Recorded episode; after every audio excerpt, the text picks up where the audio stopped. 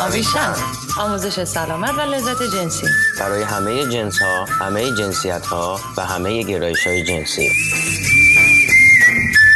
سلام دوستان عزیز. من آویشن آموزشگر حرفه‌ای سلامت و لذت جنسی هستم و این برنامه 18 هم و ادامه بحثمون درباره سکس دهانی و تحریک جنسی کیر یا همون آلت جنسی منتصب به مردانه.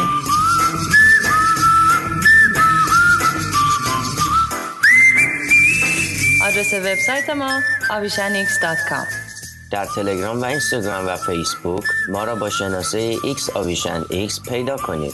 آدرس ایمیل ما hello at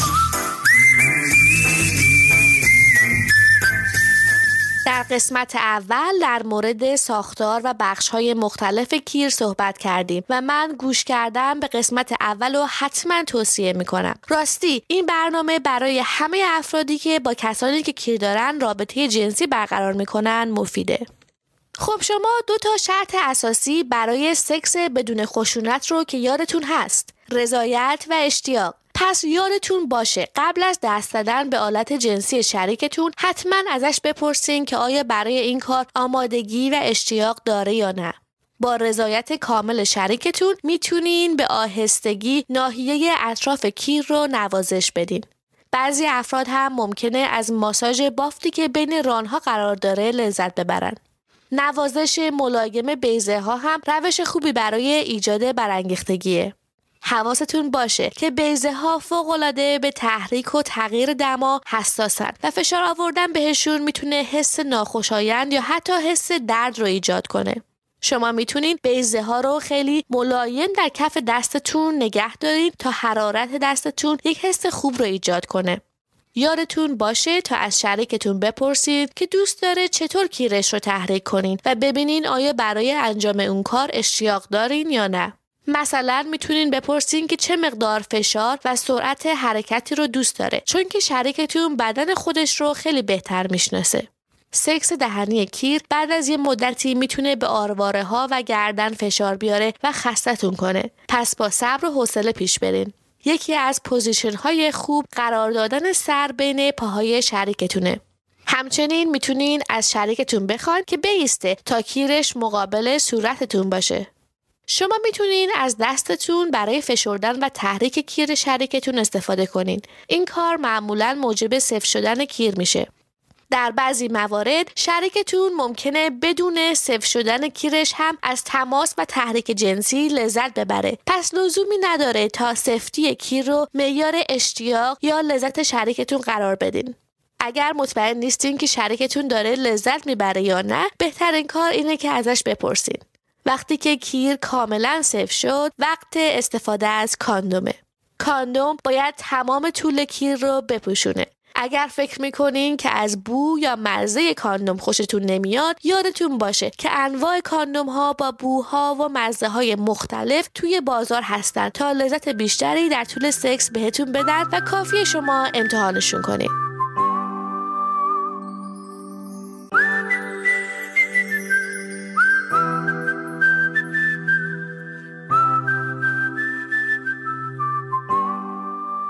شما می‌تونید از لبها، دهن و زبونتون و مقدار زیادی مایع روان کننده و البته کمی خلاقیت برای تحریک سر کیر استفاده کنین.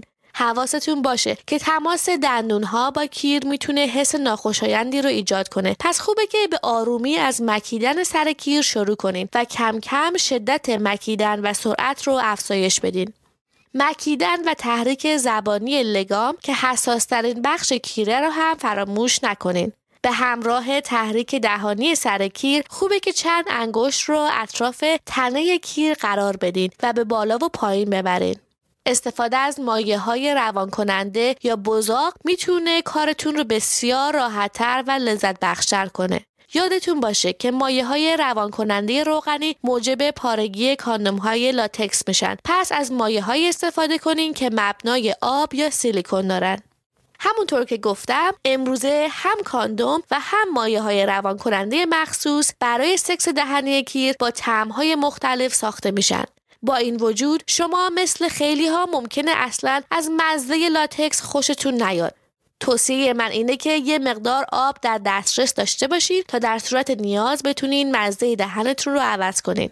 در ضمن نوشیدن آب خنک می‌تونه دمای دهنتون رو پایین ببره و حس خوبی رو هنگام سکس دهنی کیر ایجاد کنه.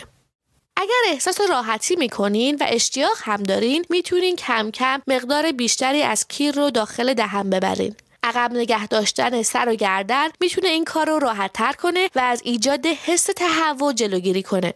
معمولا هنگام سکس دهنی قدرت بزاقی مقدار زیادی بزاق ترشح می‌کنن و این مسئله خجالتی نداره شما می‌تونین بزاق اضافی رو توی یه حوله تف کنین و مجبور به قورت دادنش نیستین اگر نگران دخول ناگهانی بیش از اندازه کیر هستید می‌تونید از دستتون که دور کیر مش شده به عنوان یک مانع برای جلوگیری از دخول عمیق استفاده کنید باز هم تاکید می‌کنم که شریکتون رو برای دخول عمیق کیر تحت فشار نذارین و مواظب باشین تا حرکت لگنتون موجب دخول بیش از اندازه کیر توی دهن شریکتون هم نشه.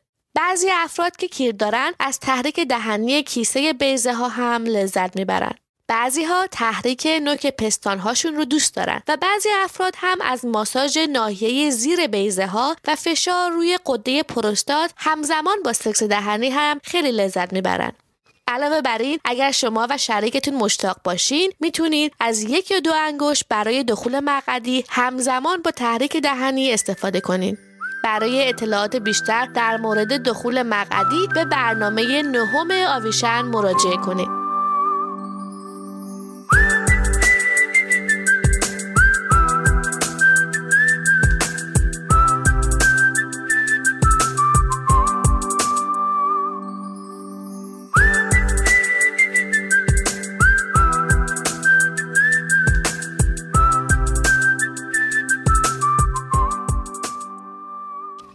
یادتون باشه. اگر بعد از سکس دهنی کیر تمایل به دخول مقعدی یا واژنی دارین حتما از یک کاندوم جدید استفاده کنین چون دندون ها می‌تونن پارگی های کوچکی در کاندوم ایجاد کنن.